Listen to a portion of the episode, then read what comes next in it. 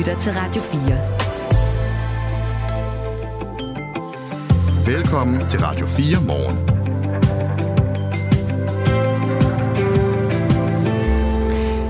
I går indstillede det danske politi og politiets efterretningstjeneste PET den fælles efterforskning af Nord Stream-sprængningerne. Altså efterforskningen af de to sprængninger i Østersøen, der blev registreret for halvandet år siden. De fandt sted kun 20 km fra Bornholm.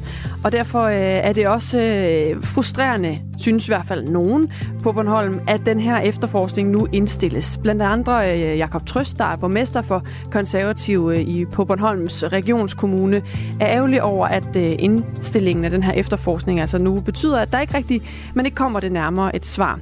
Vi skal også tale med Jakob Serup, der er museumsinspektør på Bornholms Museum, og som bor... Øh, i byen øh, Næksø på Bornholms østkyst, og som øh, også godt kunne tænke sig lidt flere klare svar i den her sag. Han er med os 20 over 8 her til morgen. Og så er der en dansk øh, fodboldlegende, tør jeg godt sige, der skal stå i spidsen for det svenske herre fodboldlandshold. Det er Jon Dahl Thomasen. Ja. Fra 1. marts, der skal han være landstræner i Sverige. Og øh, den her kontrakt, den øh, strækker sig frem til øh, VM i 2026, og han får noget at lave. Fordi svenskerne klarer sig altså ikke ret godt for tiden. De var ikke med til det seneste VM, og de skal heller ikke med til sommerens EM. Så han får travlt. Vi taler med Johan Wahl, som er fodboldreporter på den svenske avis Expressen om øh, cirka 7-8 minutter. Det er øh, Radio 4 morgen, her til morgen med Michael Robach og Anne Philipsen. Godmorgen. Godmorgen. Du lytter til Radio 4. Dansk Folkeparti kommer med 10 forslag nu til, hvordan man kan skabe ro, orden og tryghed i folkeskolen. De foreslår blandt andet, at det skal være nemmere at bortvise elever eller give eleverne en eftersidning, uden at forældrene skal informeres først. Det siger Alec Arnsen, der er Dansk Folkepartis folkeskoleordfører. Vi skal forstå, at voksne er voksne, børn er børn. Og når børn går i skolen, så er det fordi, de skal lære noget, og de skal høre efter lærerne. Lærerne, de skal så øh, forstå, at de er myndige voksne, øh, og de er sammen med skoleledelsen, har ansvaret for, at der er ro og orden. Mm. Og det kræver et, et opgør med mange års pædagogisk praksis, og det bliver ikke let. Thomas Andresen er formand for Arbejdsmiljøudvalget i Danmarks Lærerforening. Godmorgen. Godmorgen. Hvad tænker du om Dansk Folkepartis øh, forslag her, hvor de blandt andet lægger op til, at eleverne skal kunne øh, blive straffet hårdere i nogle sammenhæng af lærerne? Altså det, der er vores øh, perspektiv på det, det er, at, at, at den form for, for straf, sådan som jeg lytter mig til forslaget, det, det er ikke det, som vi ser, der vil være løsningen på at, at få skabt en bedre skoledag for, for eleverne og også et bedre arbejdsdag for, for lærerne. Altså noget af det, som, som vi gerne vil, vil, vil fremme og gerne vil bringe ind i debatten, det er jo det her med, jamen, hvordan, øh, hvordan, hvordan forebygger vi, at de her, øh, de her situationer opstår? Altså, hvad er det for en, for en hverdag? Hvad er det for nogle pædagogiske muligheder, skolerne og lærerne har brug for øh, i de klasser og de situationer, hvor, hvor der er brug for det? Altså for eksempel at øh, dele klasserne i nogle mindre hold, at være to lærere på en klasse, øh, eller også øh, bede om at få hjælp, når, når der er noget, der ikke kan løses på skolen, jamen så øh, række ud til, til forvaltningen og, og, og få noget hjælp, og øh, det kunne for eksempel være noget støtte til nogle af de børn også i deres øh, fritid og i deres øh, familieliv. Det er nogle af de ting, som, som vi ser som nogle gode løsninger.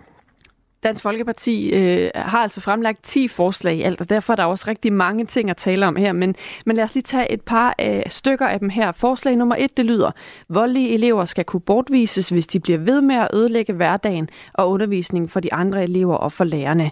Så er der også et forslag, der hedder hjemsendelse, eftersidning og andre skridt skal kunne anvendes uden godkendelse fra forældrene, som bagefter orienteres om grunden til sanktionen. Øhm, det her med for eksempel en eftersidning, Thomas Andresen, øh, det kan være, fordi jeg har været et øh, meget, meget engleagtigt barn, men, men er det overhovedet noget, man bruger? For jeg mener ikke, at jeg nogensinde har oplevet, at der i min skoletid blev brugt eftersidninger, sådan som det er i dag. Nej, altså selve, selve ordet er også øh, jo øh, gammeldags og hører måske også en, en, øh, en anden tid til. Øh, og, og, og jeg synes jo, at øh, det, der er, er, er god grund, det er jo til at prøve at sige, jamen, hvorfor, hvorfor er det, vi, øh, vi ser øh, de her øh, situationer, hvor at øh, elever for eksempel er, er voldelige over for deres kammerater, eller også over for deres, øh, for deres lærer. Og der har vi et, et, et, et, et problem, som vi skal have, have gjort noget ved. Øh, og, øh, og det er i, øh, i, den, øh, i den daglige øh, pædagogiske øh, det arbejde undervisningsmæssigt, at, at vi har de største muligheder for at, at skabe en bedre, bedre hverdag. Men, men selvfølgelig så kan der opstå øh, øh, situationer af, af en eller anden art, hvor man er nødt til at, at sørge for, at der er nogle elever, der ikke øh, går i samme klasse, i hvert fald i en periode. Og de muligheder, øh, sådan lytter jeg mig også til forslaget til, at der skal være nogle bedre muligheder for at have et, et mere varieret skoletilbud i, i kommunerne, så man måske har nogle bedre muligheder, end man har i dag for at, at have, øh, hvad kan man sige, mere sådan specialiseret tilbud til, til, til elever, der har brug for det.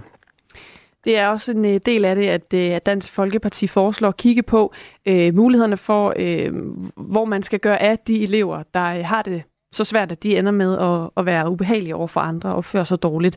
Øhm, der har jo på det seneste været historier frem i medierne om vold og, og meget grænseoverskridende adfærd på flere skoler. Øhm, Borup ved, ved Køge og Adrup øh, ved Odense er nogle af de skoler, der har været nævnt, øh, og også andre eksempler har der været fremme.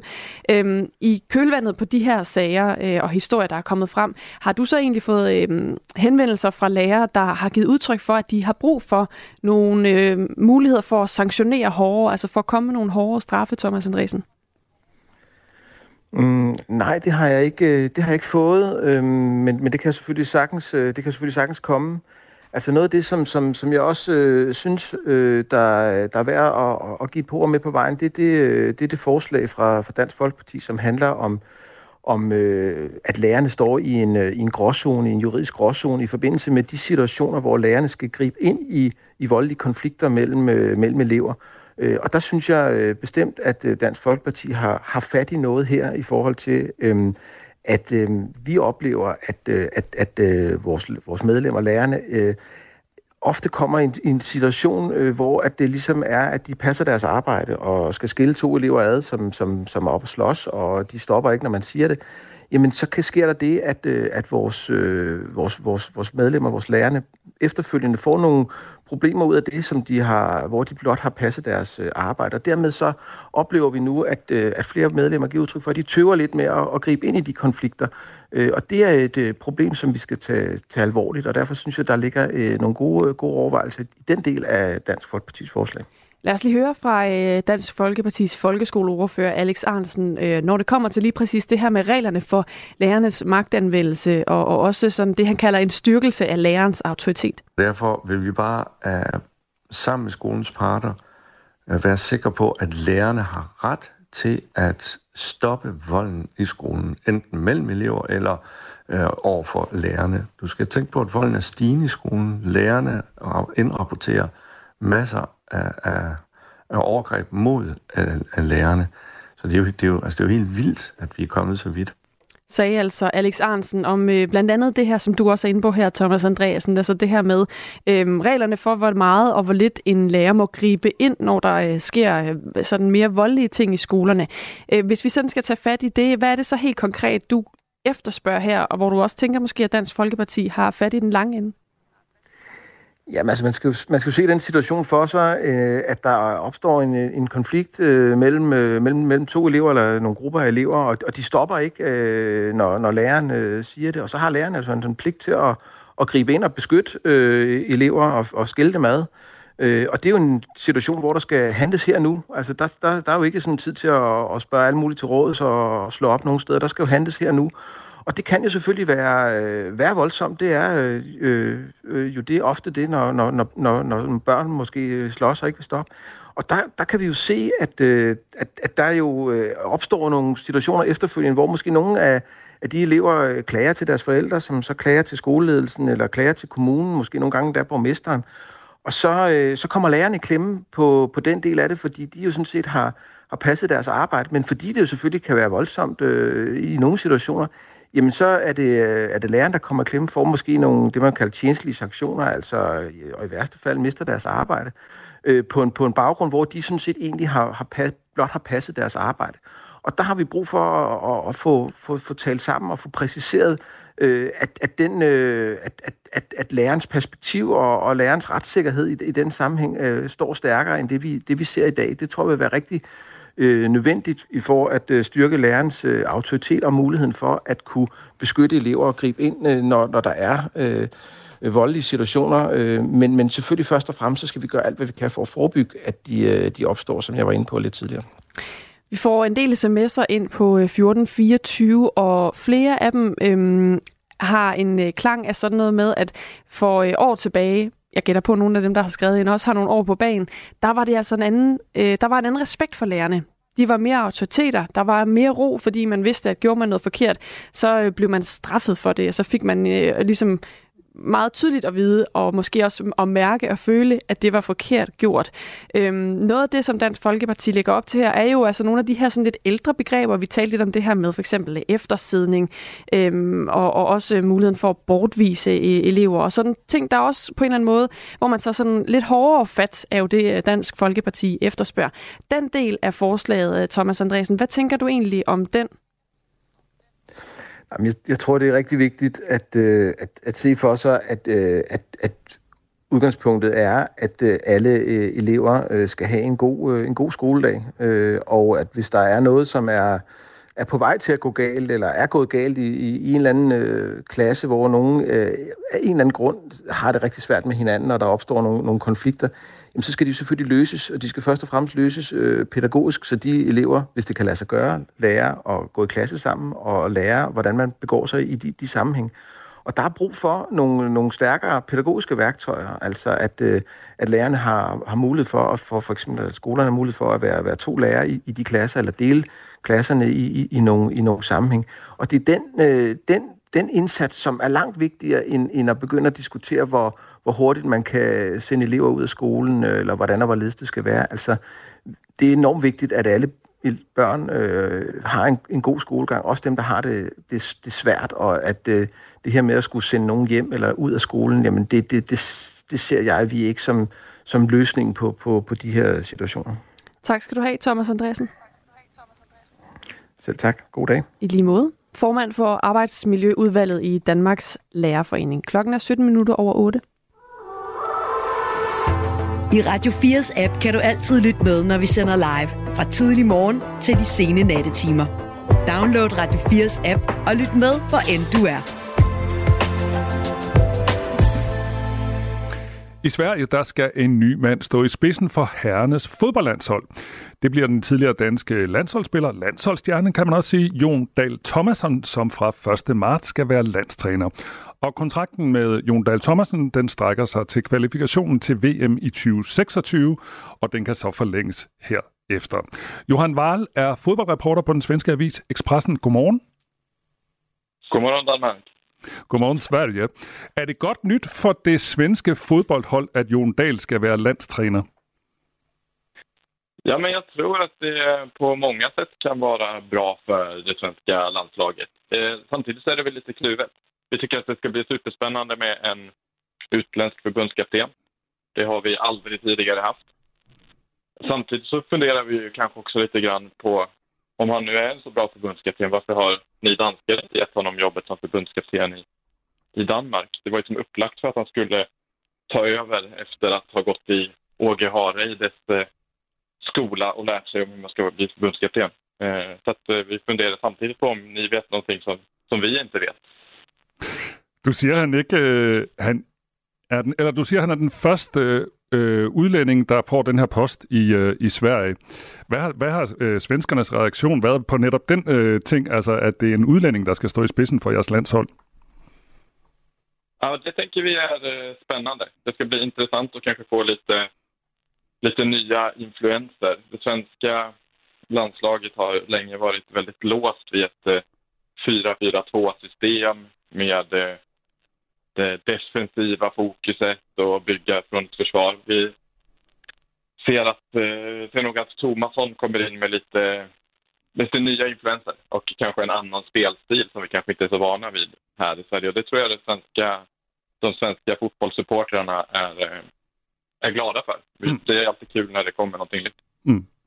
Jeg oversætter lige en lille smule. Altså, det er vores øh, øh, ven fra Sverige, Johan Wahl, som er fodboldreporter på den svenske avis. Expressen siger, det er, at de håber på, at der kan komme nogle nye impulser, fordi øh, Svenskerne har spillet sådan i det samme system, som hedder 4-4-2 i mange år og været meget defensivt. Så man håber måske, at Jon Dahl Thomasen øh, kan komme ind med en ny spillestil.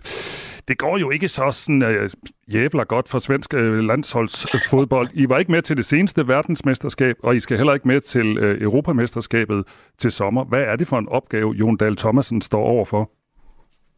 Och i Nations League så är vi nere i den lägsta speldivisionen dessutom, om vi ska fortsätta med problem för den svenska fotbollen. Eh, nej, men vi har en eh, ganska spännande generation med offensiva unga spelare på gång. Eh, vi har eh, ganska många spelare som är ute i de stora ligorna och får mycket speltid. Vi har Viktor Gyökeres i Sporting Lissabon och vi har Dejan Kulusevski i, i Tottenham. Antonio Elanga som är i Premier League och, och Alexander Isak i Newcastle. Så det finns eh, mycket, mycket ung talang, framförallt offensivt. Och det har ju Jon Dahl Tomasson visat sig under karriären att han är beredd att släppa fram de unga kreativa krafterna. Eh, men han måste ju också göra resultat. Eh, Sverige behöver ta sig till ett, eh, ett eh, mästerskap. Så att, eh, det ger ju en massa pengar in till det svenska fotbollsförbundet om man skulle lyckas.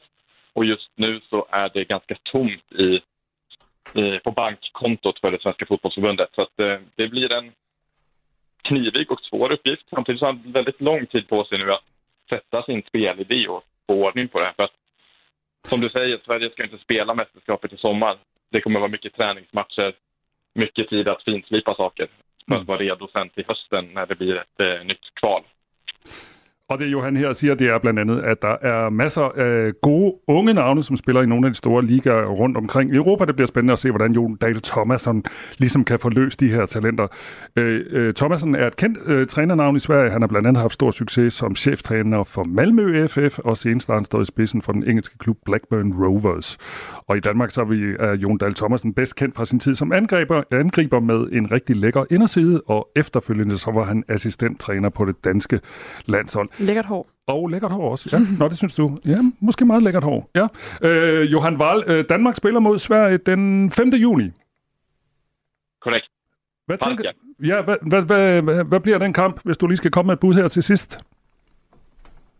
Eh, nej men det är ju två helt olika lägen för de båda landslagen. Ni ska ju förbereda er för mästerskapet och kanske spela ett starkast möjliga lag liksom i något slags eh, genrep här inför något väldigt, väldigt viktigt. Och jag tänker att ni kommer se det på ett lite annat sätt än vad Jon Dahl Tomasson kommer se det. Eh, för hans del så handlar det om att testa sitt spelarmaterial, se vilka spelare som fungerar i hans sätt att vilja spela fotboll. Eh, så att ni kommer ju vara ett mycket mer, eh, men ett, ett lag som är mer färdigt. Eh, men för, för Jon Dahl Tomassons del så gissar jag att det kommer bli en helt eh, fantastisk kväll på Parken. Mm. Eh, jag tänker att det inte finns några danskar som är sura för att han har tagit svenska landslaget, va? utan ni tycker väl det blir jättekul att han kommer hem, trots att han står på andra sidan. Mm. Det bliver spændende. Tak fordi du var med her. Ja. Tak selv. Og det Johan Wahl her sagde til allersidst, det var altså, at den her kamp mod Danmark i juni, den bliver jo lidt forskellig, fordi øh, danskerne skal gøre sig klar til EM, og derfor nok stiller med sådan et ret stærkt hold, hvorimod Jon Dahl Thomasson måske mere er i en fase, hvor han skal teste holdet. Jeg kommer lige med en berigtigelse. Jeg troede, det var det, man råbte om Jon Dahl Thomasson. Det er Thomas Delaney, de råber på lægterne. Han har noget lækkert hår. Ah. Så det var, det var derfor, jeg sagde det. Jeg troede, det var sådan for lige at være lidt fodboldkyndig, men jeg ved ikke en pind om fodbold. Fik jeg afsløret der. Undskyld. Det gør ikke noget. Klokken er 23 minutter over 8. Lytter til Radio 4 morgen. I går indstillede det danske politi og øh, politiets efterretningstjeneste PET deres fælles efterforskning af Nord Stream-sprængningerne, altså efterforskningen af de to sprængninger i Østersøen, der blev registreret for halvandet år siden. Sprængningerne fandt sted i øh, Østersøen kun 20 km fra Bornholm, og selve indstillingen af efterforskningen, den er altså frustrerende, siger Jakob Trøst, der er konservativ borgmester for Bornholms regionskommune. Altså, jeg tror ikke, der er mange, der havde forventet, at, at man havde fundet øh, ja, et visitkort på havbunden fra, for dem, der havde gjort det. Men øh, det er naturligvis forbundet med noget øh, frustration, at, at man ikke kan, kan komme til bunds øh, med den sag. Det er knap halvandet år siden, at Nord Stream 1 og Nord Stream 2 gasrørledningerne blev udsat for sabotage, der førte til, at gas lækkede fra rørene og ud i havet. Og rørledningerne løber gennem Østersøen tæt forbi Bornholm, hvor du bor, Jakob øh, Serup. Godmorgen. Godmorgen. Museumsinspektør på Bornholms Museum. Du bor i Næksø på Bornholms østkyst. Øh, I øvrigt også godt 350 km fra den russiske enklave Kaliningrad. Og øhm, tæt på der, hvor gasrørledningerne blev sprængt, altså 20 km uden for Bornholms kyst. Hvordan oplevede du egentlig de her sprængninger, da gassen stod op øh, af havbunden den dag for ja, halvandet års tid siden? Det var jo øh, ret dramatisk. Altså, der følte man jo, at nu kom, øh, nu kom krigen tæt på, øh, på en eller anden måde. Og, og, og de der billeder af, af gassen, der, der øh, boblede op i Østersøen der, det var, de kommer jo til at stå som fuldstændig ikoniske for, for skal vi sige, det, den danske og bornholmske oplevelse af, af Ukrainekrigen. Politiet og PET konkluderede i går, at der er tale om forsætlig sabotage af gasledningerne, men der er ifølge politiet ikke det fornødne grundlag for at forfølge en straffesag. Som øh, borger på Bornholm, hvad for en betydning har det så for dig, at politiet altså siger, det er sabotage, men vi kan ikke føre en straffesag her? Jeg synes, det er... Jeg vil godt tilslutte mig borgmesteren. Altså, det er det er noget øh, frustrerende. Ikke mindst fordi øh, vi jo oplevede øh, bare to dage efter, at fuldskala-krigen begyndte i, i, øh, i øh, 2022, at øh, den 26. februar, der, øh, der øh, blev øh, strømforsyningen til Bornholm øh, afbrudt. Altså, der blev øh, kablet blev revet over af et anker. Øhm, og, og, og der tænkte jeg, hold da op, er, er, er det her 3. verdenskrig eller hvad, ikke? Øhm, øh, så vi, vi er jo meget sårbare, øh, og i den forbindelse, den, der, der viste det sig så, at det var så ikke et russisk skib, der havde gjort det, men vi ved jo, at, at, øh, at der bliver angrebet infrastruktur, øh, blandt andet mellem øh, Estland og Finland og, og mellem øh, Estland og Sverige. Øh, og, og, og det kan jo godt ramme os igen, og der ville det være, være rart, hvis man sådan kunne, kunne, øh, kunne, kunne sige, at det her det er dem, vi mener gør det, og, og, øh, og, og vi gør alt, hvad vi kan for at, øh, at, at, at forebygge, øh, at det sker igen. Ikke? Flere lande har jo siden eksplosionerne haft gang i efterforskninger af sagen. I øh, starten af februar, der indstillede Sverige sin efterforskning, og øh, nu gør det samme, øh, gør, gør dansk øh, politi og PET altså så øh, det samme på baggrund af efterforskning. Kan man altså konkludere, at der er sabotage, men vi kan ikke føre en øh, straffesag. Og på den måde øh, har det jo så ikke været muligt at komme frem til et motiv heller for, hvorfor de her to øh, gasrørledninger skulle sprænges. Øh, Jakob Serup, øh, museumsinspektør på Bornholms Museum. Hvad vil det egentlig kunne give dig, hvis der kom en konklusion på efterforskningen? Det vil jo, for det første så øh, vil det efterlade mindre øh, rum for, øh, for, for mere eller mindre øh, uvederhæftige konspirationsteorier. Øh, fordi der, det, er jo, det, der sker, det er jo, at når man ikke øh, kommer med et klart svar, så, så begynder folk jo selv at brygge, sammen, brygge ting sammen. Øh, så, så det, det, det, det giver jo utryghed i sig selv. Og, og, og øh, hvis det her er, som, som jeg tror, det er altså et, led i, i en, en russisk øh, hybridkrig, så er det jo netop hele formålet. Det er jo at skabe utryghed i samfundene i, i Vest. Øh, og, og det kan vi jo ikke øh, være tjent med i længden.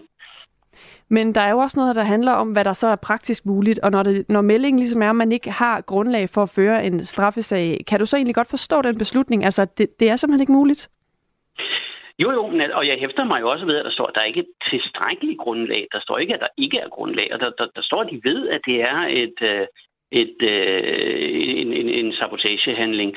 Øh, og ja, alle tegn i sol og måne og stjerne tyder jo på, at myndighederne jo udmærket ved, øh, hvem, i hvilken retning at, øh, at pilen peger. Øh, så der må jo ligge en eller anden form for, for øh, politisk øh, skøn øh, bag, der siger, at det, det, er ikke, det er ikke nu, at vi skal, skal pege fingre. Øh, øh, og, og, og, og så må man jo så, så, så er man åbenbart klar til at leve med, at, at der så er de her konspirationsteorier i stedet for. Det sagde Jakob Serup. Tak fordi du var med. Selv tak. Museumsinspektør på Bornholms Museum. Og når vi er tilbage til efternyhederne her klokken halv ni, så skal det blandt andet handle om, at hver anden drikkevandsboring i Danmark i dag er forurenet med rester af pesticid og andre giftstoffer. Og øh, vi skal i den forbindelse tale med Mads Duedal, som er regionsrådsformand i Region Nordjylland. Vi skal også tale om, øh, hvad øh, beredskabet, politiet og forsvaret egentlig gør, hvis der kommer for eksempel et stort cyberangreb, der kunne lægge vores elnet ned, eller hvis der kommer et terrorangreb eller andet. Fordi øh, de store øvelser, der har skulle være de seneste år, er ikke blevet afholdt, skriver Jyllandsposten. Det taler vi om om lidt. Og lige nu, der er klokken halv ni. Nu er der nyheder på Radio 4. Mere end hver anden drikkevandsboring er forurenet med rester af pesticider og andre giftstoffer, og i mere end hver tiende boring er forureningen over grænseværdien. Det fremgår af et nyt drikkevandsudspil, som danske regioner har sendt til Miljøminister Magnus Heunicke. Forureningen er nu så omfattende, at den udgør et ressourceproblem, siger danske regioners næstformand Mads Duedal til TV2. Det er jo dybt problematisk. Og derudover så har vi også en udfordring med, at det ikke nok med, at vi har urent drikkevand, så har vi desværre også for meget vandforbrug generelt i Danmark. Det tror jeg ikke, der er mange, der går rundt og tænker over, men i cirka 25 procent af landet bruger vi mere vand, end vi overhovedet kan nå at genskabe naturligt. Ifølge næstformanden skyldes det både, at der bruges meget vand til industriproduktion, og at klimaforandringer har givet længere perioder med tørke, hvilket giver behov for at vande markerne. Og derfor er det vigtigt, at vi både forebygger, så vi sikrer, at fremtidens generationer kan, kan tage rent vand af handen, men jo også rense op der, hvor vi ved, at der er øh, forårsaget meget forurening. Og det kræver klar koordinering, og i dag der ligger det både mellem regioner, kommuner, vandværker og mange forskellige myndigheder, og derfor ligger vi jo op til for danske regioner, at vi skal have en samlet kortlægning og en samlet ansvarsplacering. Danske regioner anbefaler, at man giver regionerne ansvaret for at lave et overblik over truslerne mod grundvandet. Den væbnede palæstinensiske gruppe Hamas har modtaget et udkast til et forslag om en våbenhvile i Gaza, der skal sikre 40 dages pause i alle militære operationer og udveksling af palæstinensiske fanger for gisler taget af Hamas. Det siger en kilde tæt på forhandlingerne til Reuters. Det lyder, at Hamas skal befri 40 gisler, herunder kvinder og børn under 19 år, ældre og syge, og til gengæld få 400 palæstinensiske fanger fra israelske fængsler udvekslet. USA's præsident Joe Biden har også sagt, at han håber, at en aftale om våbenhvile er på plads mandag i næste uge. Kommunerne efterlyser flere praktiserende læger. Fra 2009 til 2023 er der kun kommet 42 flere praktiserende læger, viser tal fra Kommunernes Landsforening. I alt er der knap 35.000 undskyld, 3500 praktiserende læger herhjemme. Til sammenligning er antallet af læger på sygehusene i samme periode vokset fra ca. 12.000 til 17.000. Den udvikling skal vendes, siger Sisse Marie Velling, formand for KL Sundheds- og Ældreudvalg. Helt grundlæggende, så når man er dansker, så er man meget sjældent på sygehus. Man har ofte kontakt til det sundhedsvæsen, der ligger uden for sygehusene. Og derfor er vi også nødt til at have en meget bedre balance, end hvad vi har i dag.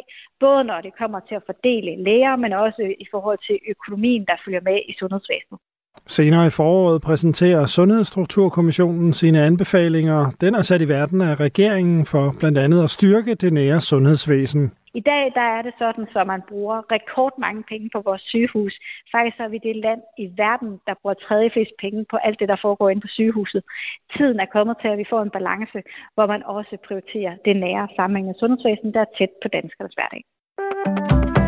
En tigerunge er født i København så for første gang i ni år, det oplyser Zoologisk Have. Ungen kom til verden for tre uger siden, men dyrepasserne vil sikre sig, at tigerungen var sund og rask, før de meldte noget ud.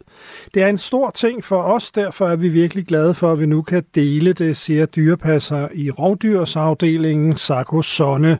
København så håber, at gæsterne kan se tigerungen om et par uger. Tørvejr 3-6 graders varme og svag til jævn vind fra forskellige retninger. Det var nyhederne på Radio 4 i studiet Henrik Møring. Det her er Radio 4 morgen. Husk, at du kan sende os en sms på 1424.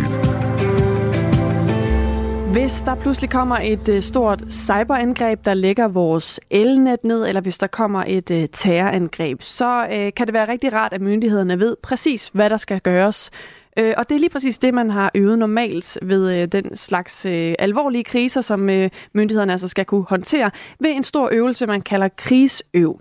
Men den slags øvelse er der ikke blevet afholdt siden 2019, skriver Jyllandsposten. Og øh, det øh, gør altså, at øh, flere øh, er bekymrede blandt andet øh, for risikoen for et stort cyberangreb fra øh, Rusland, øh, som altså så kan gå ind og påvirke Danmark, hvis ikke at myndighederne ved, hvad de skal gøre. Johan Silmer Bylov er med os nu. Godmorgen. Godmorgen kontorchef for beredskabsplanlægning og krisestyring i Beredskabsstyrelsen, der står bag den her store øh, øvelse, man altså kalder krigsøv. Hvordan kan det være, at de her, den her type øvelse ikke er blevet afholdt siden 2019?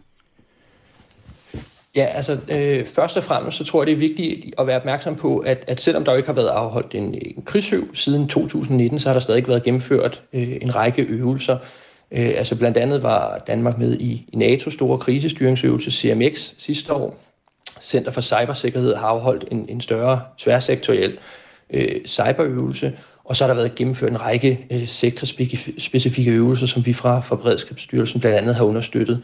Men, men det er selvfølgelig rigtigt, der har ikke været afholdt en, en krigsøv siden 19, øh, og grunden til det, det er, at man kan sige, hvis vi ser på det, det samlede nationale beredskab, så har det været aktiveret mere eller mindre konstant siden januar øh, 2020, både med øh, covid-19-pandemien, og så efterfølgende øh, de afledte konsekvenser her af Ruslands invasion af Ukraine. Øh, det betyder, at der har været et enormt stort pres på, på de centrale øh, beredskabsmyndigheder, og, øh, og der samtidig også har været gennemført et meget sådan, omfattende planlægnings- og, og scenariearbejde, som er i virkeligheden er gået på tværs af en meget, meget stor og bred vifte af, af myndigheder. Øh, så man kan sige, at selvom der ikke har været afholdt den her øh, krigsøvelse, så har der været en række aktiviteter, både af øvelseskarakter, men også af egentlig øh, mere sådan egentlig planlægning og beredskabskar, øh, beredskabskarakter, som har været med til at, at trygteste også og at styrke planlægningen. Så det er, det er baggrunden for det. Øh, og man kan sige, at i det, i det ligger selvfølgelig også et, et ressourcehensyn, at der har simpelthen været nogle, nogle øh, mere akutte opgaver, som har skulle håndteres. Tidligere på morgen der talte vi med Rasmus Dalberg, der er leder af Center for Samfundssikkerhed ved Forsvarsakademiet, og som faktisk også selv har været med til at planlægge sådan en krigsøvelse tidligere. Og øh, han er bekymret over, at øh, der ikke er blevet holdt øvelser de senere år. Det er jo grundlæggende set bare vigtigt at øve sig, og det er vigtigt at øve sig op mod nogle fiktive scenarier en gang imellem. Altså, hvor man øh, øver sig mod det, altså måske ikke sådan det helt ukendte, ukendte, uventede, men alligevel noget af det, der ligger uden for hverdagshændelser, fordi på den måde, så får man ligesom motioneret hele den muskel, som vi skal bruge i vores samfund, hvis øh, det går virkelig galt en dag. Johan Silmer Bylov, hvad siger du til det? Jamen, jeg tror, jeg er jo i, i, i langt hen ad vejen fuldstændig enig med Rasmus af, at, øh, at det er rigtig vigtigt at gennemføre øvelser. Det er også noget, vi har, har stor fokus på i, øh, i Beredskabsstyrelsen, at, hvor vi er ude og understøtte øh, kan man sige, en, en række øh, sektorer i at gennemføre øh, forskellige øvelser, og som nævnt har der også været gennemført øvelser. Øh, så, så, så jeg deler i virkeligheden fuldstændig Rasmus' øh, syn på øvelser, og, og det er også vigtigt at, at, at nævne, at, at selvom der ikke har været gennemført krigsøvelser, er det jo ikke er det jo ikke, øh, fordi der ikke er et ønske om, at, den, at der skal gennemføres en krigsøv igen på et tidspunkt. Øh, timingen skal, skal, skal bare være den rigtige. Men, øh, så, så, men, men grundlæggende er jo enig med, med Rasmus i, at det, det er altid godt at teste og afprøve øh, planer. Sidste gang der var en øh, stor beredskabsøvelse inde i det her, der hedder, øh, man kalder krigsøv, så handlede det om en kemisk hændelse. Og øh, ifølge Jyllandsposten, så skal man tilbage til 2013, for at finde den seneste gang, der var en stor øvelse, der fokuserede på cyberangreb, som er noget af det, som øh, der er bekymringer for, blandt andet, øh, om man er klar til at håndtere, hvis ikke man har øvet det her. Øh, og det er altså selvom at Forsvars efterretningstjeneste i sine rapporter også har advaret om, der er en aktuel trussel om hybridkrig, hvor fremmede magter eller aktører blandt andet kan angribe infrastruktur med cyberangreb. Og lige præcis det med hybridkrig var også noget af det, Rasmus Dahlberg nævnte, da jeg talte med ham øh, tidligere. Øh, Johan Silmer Bylov, altså kontorchef for beredskabsplanlægning og krisestyring i Beredskabsstyrelsen. Hvad skal der ligesom øh, falde på plads for, at de her øh, krigsøvelser øh, bliver øh, noget, der bliver afholdt igen? Altså er der en ny en i kalenderen for eksempel? Altså der er ikke, der er ikke en, øh, en, en, en timing, der er, der er fastlagt lige nu, og der har været nogle indledende drøftelser om, hvornår, vi, hvornår det giver mening at ligge, både i forhold til, til øh, øh kan man sige, andre aktiviteter, der pågår, blandt andet øh, andre planlagte øh, øvelser, øh, og, og i forhold til, at der også stadig pågår noget erfarings- og analysearbejde på baggrund af de kriser, øh, som, som øh, vi har vi har set de, de senere år. Så det skal, der er simpelthen noget timing, der skal, der skal gå op, og, og så øh, nogle ressourcer, der skal være til stede, både hos, hos dem, der skal planlægge, men også hos dem, der skal, der skal deltage i øvelsen. Så, så jeg kan ikke sådan sige på, på stående fod en, en præcis timing, men bare sige, at, at det, er, det er noget, der er opmærksomhed på, og der er, jeg oplever øh, i, i de drøftelser, jeg har en, en bred enighed om, at der selvfølgelig skal gennemføres en, en krigsøv igen. Øhm, og så vil jeg lige, bare lige på, på, på det, du nævnte i forhold til, til cyber, øh, bare lige øh, dels gøre opmærksom på, at som jeg nævnte øh, før, så har der jo været, netop været gennemført en, en meget stor tværsektuel øh, cyberøvelse sidste år øh, ude ved, ved Center for, som Center for Cybersikkerhed arrangeret, og at man kan sige, selv om, om for eksempel krigsøv i, i, i 19 havde et, et kemisk ulykke, øh, så var der også de her hybride elementer med i, i øvelsen, og det øh, er min oplevelse, at det sådan set har været et, et gennemgående tema, selvom øh, man kan sige, at, at der måske har været taget udgangspunkt i en øvelse, i, i, en, i en ulykke, at det hybride har været et, et, et gennemgående tema gennem øh, de her krigsøv også. Tak fordi du ville øh, være med her til morgen, Johan Silmer Bylov. Det var så lidt, og tak fordi jeg, øh, jeg måtte. Selv tak. Kontorchef for beredskabsplanlægning og krisestyring i øh, Beredskabsstyrelsen. Klokken er 20 minutter i 9. Skilsmisse, livskrise og en familie, der pludselig skal være to. Jeg har jo faktisk levet et liv med en person, jeg overhovedet ikke ved, hvem er. Lyt med, når Marie Slo McFordrup taler med en kendt dansker om det, der sker, når man bliver skilt. Tit og ofte kunne jeg jo lugt på sikkerhedsscenen. Han har kørt rundt med sekretæren, hendes parfume stang sig, det var nærmest som om, han havde et forhold nummer to til hende. Lyt til Skilsmissen i Radio 4's app. Du får jo ikke bare lige tæmmet en playboy. Eller der, hvor du lytter til podcast. Du får lige en forsang. Mm.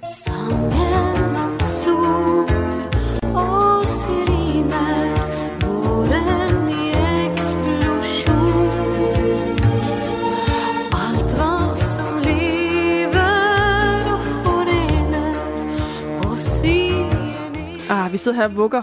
Forårsvugger. Du, jeg spillede faktisk også lidt af den i går. Ja. Og der så du så glad ud. Jeg elsker den. så jeg, Jeg elsker jeg, den. jeg tænkte det nok. Ja. Så jeg tænkte, du kunne lige få den igen. Jamen, det vil jeg gerne have. Men du får den også af en anden grund. Nå. For foråret er på vej. Ja. Det er ganske vist. Nu skal du høre, hvad TV2-været skriver. Overskriften er, prognoser viser tocifrede varmegrader over Danmark. Åh, Ja, det er noget, man kan lide at høre. ja. Og her kommer indholdet i den artikel, jeg læste i går.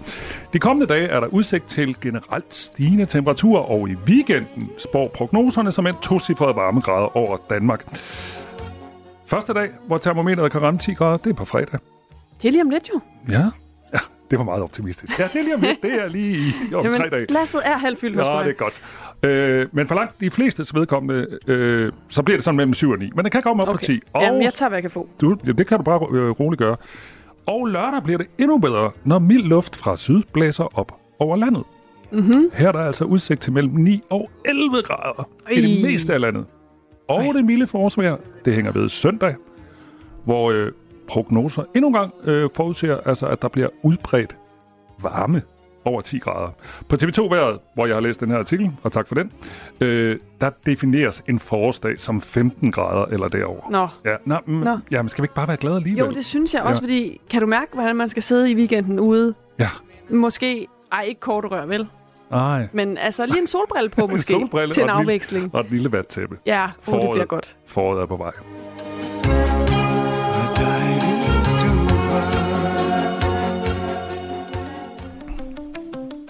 Det her er Radio 4 morgen.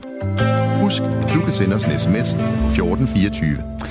Hver anden drikkevandsboring i Danmark er forurenet med rester af pesticid, altså hver anden øh, er forurenet med øh, pesticid og andre giftstoffer flere steder i Danmark. Og ifølge danske regioner, så bliver problemet med det forurenede drikkevand ikke mindre af, at der mange steder bliver brugt, bliver brugt mere vand, end der kan nå at blive skabt af grundvand.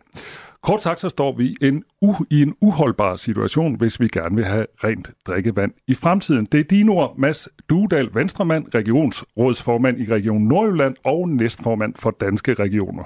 Godmorgen. Godmorgen.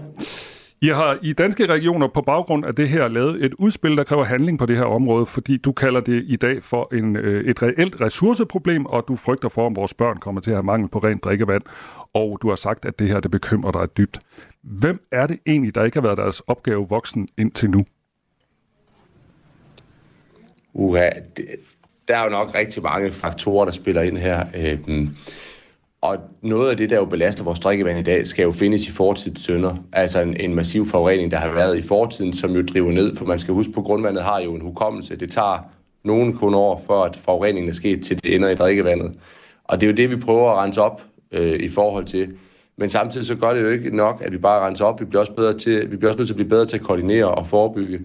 Og ved siden af den her udfordring, der er, som I jo nævner i forhold til, at vi jo har reelle udfordring med at, at sikre rent drikkevand, så har vi også en udfordring i forhold til at sikre nok vand. Øhm, blandt andet i forhold til den grønne omstilling, hvor vi jo kommer til at opstille rigtig mange Power-to-X-områder, øh, hvor der kommer til at kræve øh, store forbrug af, af vand, og også en øget markvanding, i og med at vi får varmere og varmere sommer, må vi forvente. Så der er to store udfordringer omkring vores vandressourcer, både mængden af vand, vi kommer til at forbruge, og også mængden af rent drikkevand. Så udfordringerne er sådan set mange, og det er i hvert fald på tide, vi bliver bedre til at koordinere den indsats, vi leverer. Når jeg spørger på den her måde, så er det selvfølgelig også fordi, den her problemstilling, synes jeg, vi har hørt om i rigtig, rigtig mange år, og du er jo ikke den første, der siger, nu må vi gøre noget. Så det er vel interessant at se på, hvorfor er, der, er det, at øh, vi stadigvæk har det her problem? Ja, det må, man, det må man sige ja til, og det er jo også derfor, vi bliver nødt til at gøre noget anderledes, end vi plejer. Ellers så kommer vi jo ikke til at løse det. Det tror jeg står, står klart for enhver. Øh, og så er det jo også klart, at vi bliver bedre til at opspore øh, nye stoffer, som også er problematisk for vores drikkevand. For eksempel har der været meget fokus på PFAS, som jo er en type forurening, der er svært at styre, fordi den er så diffus. Den kommer både med regnvand og med havskum og så videre. Så det er klart, at ny teknologi og ny viden er jo også med til at spille ind i, at det hele det samlede billede kommer til at se værre og værre ud, og derfor bliver vi nødt til at have en samlet strategi, som går på tværs af myndigheder. Fordi sandheden er jo også den, at der er rigtig mange kokke i det her køkken. Der er jo både øh, kommuner, der er en stat, der er regioner, der er de lokale vandværker, og vi er ikke gode nok til at koordinere, så der, hvor vi, bliver nød, hvor, hvor vi fra Danske Regioners side mener, at vi bliver nødt til at sætte, starte med at sætte indsatsen noget, noget stærkere, det er i forhold til at sikre en samlet kortdækning over, hvor er udfordringerne, hvad kan vi gøre bedst, og hvordan gør vi det godt nok på tværs, for det har vi ikke været gode nok til. Hvad er det så konkret i danske regioner kræver, der bliver gjort nu? Ja, ja konkret så mener vi, at vi skal starte men det, der er allervigtigst, det er at få et, et, et overblik. Og det lyder måske meget lavpraktisk, men det er det faktisk ikke. Altså finde ud af, hvordan skal vi med det samlede vandforbrug, der kommer til at blive i fremtiden, prioritere vores vandressourcer, og hvordan skal vi bedst muligt på tværs af forskellige aktører beskytte vores drikkevand. For det nytter jo ikke noget, hvis der er en kommune eksempelvis, der arbejder med at, at forebygge for forurening, men i den anden kommune, på den anden side af kommunegrænsen, der er en kommune, hvor man ikke laver den samme forebyggende indsats, og så forurener man bare fra en anden kant den samme drikkevandsressource. Så derfor bliver vi nødt til at have et, et, et klart overblik over, hvor, hvordan er vandressourcerne fordelt, hvad skal vi gøre, nogle vandressourceplaner, øh, som man faktisk har haft tidligere i historien, men nu har stoppet med at lave, dem bliver vi nødt til at genindføre, og så have en samlet koordinerende indsats. Og derudover så skal vi også have noget mere viden, øh, fordi at den måde, man har lavet strukturen på i Danmark, øh, inde, indbefatter også, at vi har mange små vandværker, som måske også er presset på ressourcer og på viden, så en række videnscenter derude decentralt er med til at understøtte, at vandværkerne de får den bedste understøttende indsats. Så der er mange, synes vi, grundlæggende lavpraktiske indsatser, man kan starte med at initiere. Og så er det jo klart, så fra lovgivers side kan man jo også arbejde med grundvandspakker og andre ting for at sikre vores drikkevand. Men det, vi mener her nu er vigtigst, det er at sikre en gennemgående analyse og kortlægning, og derefter lave nogle bedre koordinerende indsatser. Men det lyder sådan meget byråkratisk, og meget som om det er nogle systemer, og nogle kommuner og nogle regioner. Altså, hvad med at få stoppet forureningen? Ja, det er jo det, vi kalder en forebyggende indsats, men jeg må bare sige, at ja, nogle gange så kræver svære problemstillinger også komplicerede byråkratiske løsninger. Sådan er det også. Hvis man tror, der findes lette løsninger på svære problemer, så tager man jo ofte fejl. Og derfor kan det godt være svært på kort tid at kommunikere, hvad der skal til for at, at redde en så stor udfordring, som vi står overfor. Men det er vigtigt, at systemerne spiller sammen bedre end i dag, for vi har mange forskellige indsatser, men spørgsmålet er, om vi bruger ressourcerne godt nok. Og det er derfor, vi fra Danske Regioners side siger, der hvor vi bedst muligt kan gøre en indsats som myndighed, det er ved at sikre, at vi samler ressourcerne og bruger pengene bedst muligt og laver en, en, en helt støbt indsats frem for at lave fragmenterede indsatser. Om man så vil lave strukturelle greb på Christiansborg i forhold til grænseværdier eller i forhold til forbud og alt muligt andet, det synes jeg ligger på lovgivers bord. Vi byder ind for, i forhold til de forhåndværende søm, og hvad der er muligheder i det system, man nogle gange har bygget op, for vi synes godt, vi kan bruge ressourcerne bedre. Og det er jo så det, der ligger i vores udspil. Det er blandt andet pesticider, som i højere og højere grad bliver fundet i vores drikkevand, og pesticider er altså betegnelsen for gift beregnet til at kontrollere for eksempel planter insekter, svampe, gnaver og andre organismer, der opfattes som skadelige. Og det kan altså så også være skadelige for os mennesker. Og de sidste fire år er der fundet pesticidforurening i over halvdelen af de danske vandforsyninger. Og lige nu der taler jeg med Mads Dudal, som er venstremand, regionsrådformand i Region Nordjylland og næstformand for Danske Regioner. Du er venstremand. Øhm, skal landbruget stoppe med at bruge pesticider, som de gør i dag?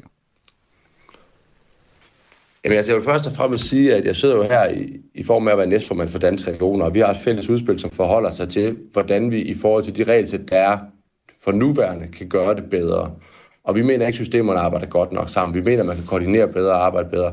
Hvordan landbrugets rolle skal være, det er jo en diskussion, man må tage på lovgiverspor. Det er jo ikke noget, danske regioner overhovedet har med at gøre. Men jeg er bare nødt til at minde om, at en ting er jo pesticider, som bliver frembragt, men der er jo mange, mange andre stoffer. Og hvis det var så simpelt, det var én aktør, der var skyld i det hele, så var det måske lettere at forholde sig til. Men altså eksempelvis PFAS, som er et stof, man har haft meget fokus på her for nyligt, det er jo ting, der kommer ned med regnvand, der kommer ind med havskum, noget som jo er i vores slip og mange andre produkter, som vi bruger til husbehov derhjemme. Ikke? Så derfor så er der jo mange forskellige aktører, det gør jo bare, at der er et stort komplekst billede, og ikke bare én aktør, man kan rette sit fokus på. Og derfor så, kræver, så skal det her gå på to ben. Der er jo både lovgiversniveau, der må forholde sig til både grænseværdier i forhold til, hvilke stoffer der skal være, og i hvilket omfang man kan bruge dem. Og så er der spørgsmål om, hvordan renser vi op og forebygger for nuværende på bedst mulig vis. Og det er jo der, danske regioner spiller en rolle, og det er her, vi byder ind og siger, den måde, vi laver indsatsen i dag, den kunne gøres bedre, og det synes vi indtil, at vi skulle til at gøre. Mads Udal, jeg ved godt, du er regionsrådsformand, men du er jo sådan set også politiker, så jeg spørger lige igen, skal landbruget stoppe med at bruge pesticider i det omfang, det gør i dag? Altså det her det er jo en vurdering, der på ingen måde ligger på regionernes spor, og ikke noget, der er noget som helst med vores udspil at gøre. Så jeg tror, at der skal man rette fokus på Folketinget, hvordan de, har, øh, hvordan de forholder sig til den del. Vi fra Danske Regioner forholder os til, hvad der er af muligheder i forhold til at gøre indsatsen bedre i forhold til de regelsæt, der er i dag. Og der er for mange myndigheder, der er simpelthen for mange kokker, og vi bliver nødt til at have en bedre koordineret indsats. Og jeg synes, man skal prøve at fokusere på det udspil, vi har lavet, og de retningslinjer, der er frem for alle mulige andre sager, som ikke har noget med vores udspil at gøre, for at være helt ærlig. Tak skal du have, fordi du var med i Radio 4 morgen. Selv tak. Mads Dudal, altså regionsrådsformand i Region øh, Nordjylland og næstformand for Danske Regioner. Det her er Radio 4 morgen. Op til et folketingsvalg eller et kommunalvalg, der vil mange danskere klikke sig igennem såkaldte kandidattests, hvor man ligesom går ind og siger, er jeg enig eller uenig i nogle forskellige udsagn, og så får man sådan et præg om, hvilken kandidat, der bedst matcher ens holdninger. Men nu viser en ny undersøgelse, at valgtest faktisk kan have en stor betydning for øh, det endelige valgsresultat.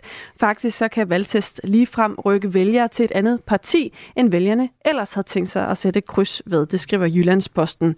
Og det er især en gruppe af vælgere, der kan blive påvirket af de her test til at skifte parti.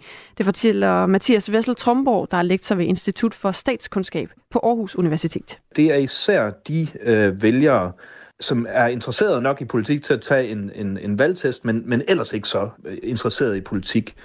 Så det vil sige, det er ikke dem, der sidder og følger med i, i øh, øh hvad hedder det, i avisen, og øh, altså følger med i dansk politik i avisen og, og i nyhederne osv., men, men de er alligevel interesseret nok til at tage en valgtest, og der, der er effekten blandt dem meget stor. Og det kan man jo sige, at det er, det er jo i hvert fald den, man kan sige, det er den rigtige gruppe, ligesom der, hvis, hvis det her det skal være en god ting, hvis valgtest skal være en god ting. Så den gruppe, vi gerne vil have, blev påvirket, fordi det er dem, der har mest brug for sådan en, en genvej til at få øh, noget, noget relevant øh, information om politik. Og Mathias Vessel Tromborg har sammen med en medforsker fra Aarhus Universitet lavet den her undersøgelse af valgets betydning. Og undersøgelsen er lavet i samarbejde med netmediet Altinget, der også selv laver og udgiver de her valgtest. Og selve, i selve undersøgelsen, der tog man en gruppe danskere, hvor forskerne først spurgte dem, hvad de vil stemme på. Og... Så sendte vi mor og to, bad dem om at tage valgtesten, og så sendte de dem øh, tilbage til os igen. Og der kunne vi se, at hvis man fik at vide, at man skulle stemme på noget andet, end det man egentlig gik og troede, man skulle stemme, øh, ja, så steg sandsynligheden for, at man, øh, at man rent faktisk flyttede sin stemme med, med 16 procent point. Så, så med andre ord, så vil øh, 16 ud af 100, der får at vide, at, at de skal stemme noget andet, end det de går og tror på, de vil rent faktisk øh, øh, øh følge det råd. Og øh, omkring 6 ud af 10 danskere tog en valgtest ved Folketingsvalget i 2022. Klokken er 8.53. Det her er Radio 4 morgen. For første gang i ni år er der i Københavns Zoo født en tigerunge. Den øh, lille unge kom til verden for tre uger siden, øh, men dyrepasserne ville lige sikre sig, at tigerungen var sund og rask, før de meldte noget ud. Så det er blevet meldt ud her til morgen. Godmorgen, Sarko Sonne. Godmorgen. Dyrepasser i rovdyrsafdelingen i Københavns Zoo, og tillykke med den lille ny. Jo, tak. Hvorfor er det her specielt? Det er specielt, øh, hvad kan man sige, der er mange gode historier omkring, øh, omkring den her tiger. For det første så er moren, altså hunden, der har født den, hun er, hun er selv født inde i Slås Have for, for 11 år siden. Hun, hun blev 11 her til april måned. Og, øh, og hun har vi håbet på i, i mange år skulle have nogle unger. Først med en anden han, der bestemt ikke kunne lide hende og, og gav os en masse øh, udfordringer. Han er heldigvis kommet videre til en anden Slås Have nu. Og, øh, og så har vi så fået ham, øh, han vi har nu for, for to år siden, knap to år siden. Og der har været, øh, og der har været nogle kæmpe udfordringer at, at få de her to tiger sammen, fordi hun havde så mange hvad kan man sige, dårlige oplevelser med den tidligere han øh, tiger. Så altså, det har været en ret lang introduktion, og vi har set masser af paringer i, igennem øh, 2023, som jo ikke blev til noget. Og, øh, og hendes høje alder og så videre, så var vi måske sådan en lille smule bekymret for, om hun overhovedet øh, kunne få noget, og hun havde jo aldrig haft, øh, været, hun har aldrig været parret før. Så, øh, så den her, øh, da vi endelig ligesom fik øh, konstateret her i, i, i ja, slutningen af januar måned, at, at nu må den være sikker. Hun er, hun er drægtig. Der har ikke været en brunst i, i over tre måneder nu, så, så den burde være hjemme nu. Så det var bare at, at, at krydse fingre og håbe øh, på det bedste. Det lyder som det, man billedligt talt ville kalde en hård fødsel, at få øh, den her øh, tigerunge bragt til verden. Hvad for en slags tiger er det egentlig? Det er det, vi i gamle dage kaldte for en sibirisk tiger. Den har skiftet lidt navn til amurtiger. Og det er egentlig, man gjorde det tilbage i, i starten af nullerne, fordi den var egentlig ikke rigtig mere, øh, eller den er ikke rigtig mere i, i Sibirien. Den er egentlig øh, omkring sådan i et lille område, øh, som hedder Amur-området, hvor der ligger en stor flod, der, der skiller lidt mellem øh, øh Kina og det østlige Rusland. Nu har jeg lige googlet den. Det ligner fuldstændig en tiger, som hvis man skulle tegne en tiger. Altså, du ja, ved, øh, med striberne og alt det der. Bare hvis man skulle have et indre billede af den, når man sidder og lytter med. Øhm, den her øh, tigerunge, som altså er, er den første i ni år, der er blevet født i hos jer i Københavns Zoo. Hvad kommer der så til at, at ske med den nu? Jamen, det er en, øh, en hundunge, og, øh, og der kommer til at ske det, at den skal i hvert fald blive hos os i, i de næste to til to og et halvt år. Der kan hun sagtens blive gående sammen med hendes, øh, hendes mor, og forhåbentlig også øh, øh faren til, til ungen. Det håber vi i hvert fald, at, at, at moren eller hunden vil acceptere. Det er ikke hans første kulunger. Han har øh, haft et kul tidligere i en fransk zoologisk have, som han gik sammen med, altså ungerne, øh, med succes. Så det håber vi selvfølgelig også, at han, at han kan her. Og så skal han, øh, så må det være op til stambrugsføreren. Han sidder i, øh, i Berlin og vurderer, om, øh, om vi skal have en, en hand til hende. Man kan sige, at vores, øh, vores to gamle tiger, de er efterhånden så gamle på det tidspunkt, at vi måske skal lave en øh, generationsudskiftning og så øh, starte op med et, et nyt par. Og der kunne hun jo være en glimrende øh, kandidat til det, fordi at hun er en, en vigtig brik i det her avlsamarbejde. Der er ikke så mange tiger, hverken i, i de hvad kan man sige, europæiske zoologiske haver og, og dyreparker, og, og slet ikke øh, ude i naturen. Så hun kommer til at, at spille en rigtig, rigtig vigtig brik i at, at få den her art til at, at hvad kan man sige, bestå i mange år endnu. Øh, bare sådan helt kort, er det normalt svært at få faren til at gå sammen med ungerne? Det lyder som om I er lidt i tvivl, om det kommer til at lykkes. Ja, det er det. Hvorfor? Det er, det, det er ikke naturligt for dem at, at gå sammen, øh, hverken i øh, hvad kan man sige, en, en zoologisk have eller og slet ikke ude i naturen. Der vil hunden gerne beskytte dem alt, hvad hun kan fra andre tiger, og specielt hanner. Og, og man, man ved erfaring, øh, både fra naturen og også fra, fra hvad kan man sige, avlsarbejdet, at nogle hanner kan godt finde på at slå deres øh, egne unger ihjel, uden at mm. vide, øh, hvad kan man sige, det er deres egne. Nå. Simpelthen, fordi så tænker de, ved hvad, vi skal have den her hund hurtigst muligt brunst igen, så jeg kan få lov til at fare hende, og det er mine gener, der kan man sige, kommer videre øh, frem for en eller anden tilfældig han, som han ikke øh, lige øh, kender, og måske er klar over, at det faktisk er hans egne unger. Øh, og, og det kan jo ske, og så det bliver selvfølgelig en langsom proces, hvor vi skal se, om hun vil acceptere ham. Øh, og hun er en, en, en tierhund med mange meninger og holdninger. Så, øh, så det bliver lidt øh, spændende at se, om hun, øh, hun, om hun er med på det. Helt, øh, helt, helt kort, øh, nærmest bare et ja-nej. Har øh, den nye unge fået et navn? Den har ikke fået et navn endnu. Vi må lige lægge hovedet blød, om ikke øh, vi kan finde på et eller andet godt øh, østrussisk navn til hende. Ja, okay. Det, det skal være et, et af den øh, kaliber. Om. Der, der var lidt at vælge imellem, trods alt. Tak fordi du var med, Sarko Sonne. Tak fordi du hørte på mig. Selvfølgelig. Velbekomme. Dyrepasser i rovdyrsafdelingen i København sover altså med, fordi der for første gang i ni år er kommet en tigerunge, som er født i det zoologiske have. Ikke? Og efter nyhederne, så er der eksperimentet på midten. Det er altså 9.05, og øh, der er tre gæster i dag. Øh, det er Ole Sohn, tidligere erhvervs- og vækstminister fra SF. Det er Jakob Brun, der er tidligere rådgiver i Venstre. Og så er det Martin, Martin Gertsen, der er tidligere ordfører i Venstre. De skal tale om forskellige ting, altså blandt andet, hvordan den her CO2-afgift, eller modellen til en CO2-afgift, som vi så øh, i sidste uge, altså hvordan den kommer til at påvirke regeringen.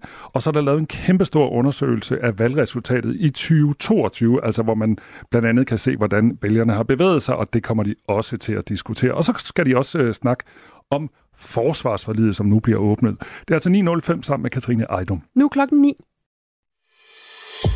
Du har lyttet til en podcast fra Radio 4. Find flere episoder i vores app, eller der, hvor du lytter til podcast.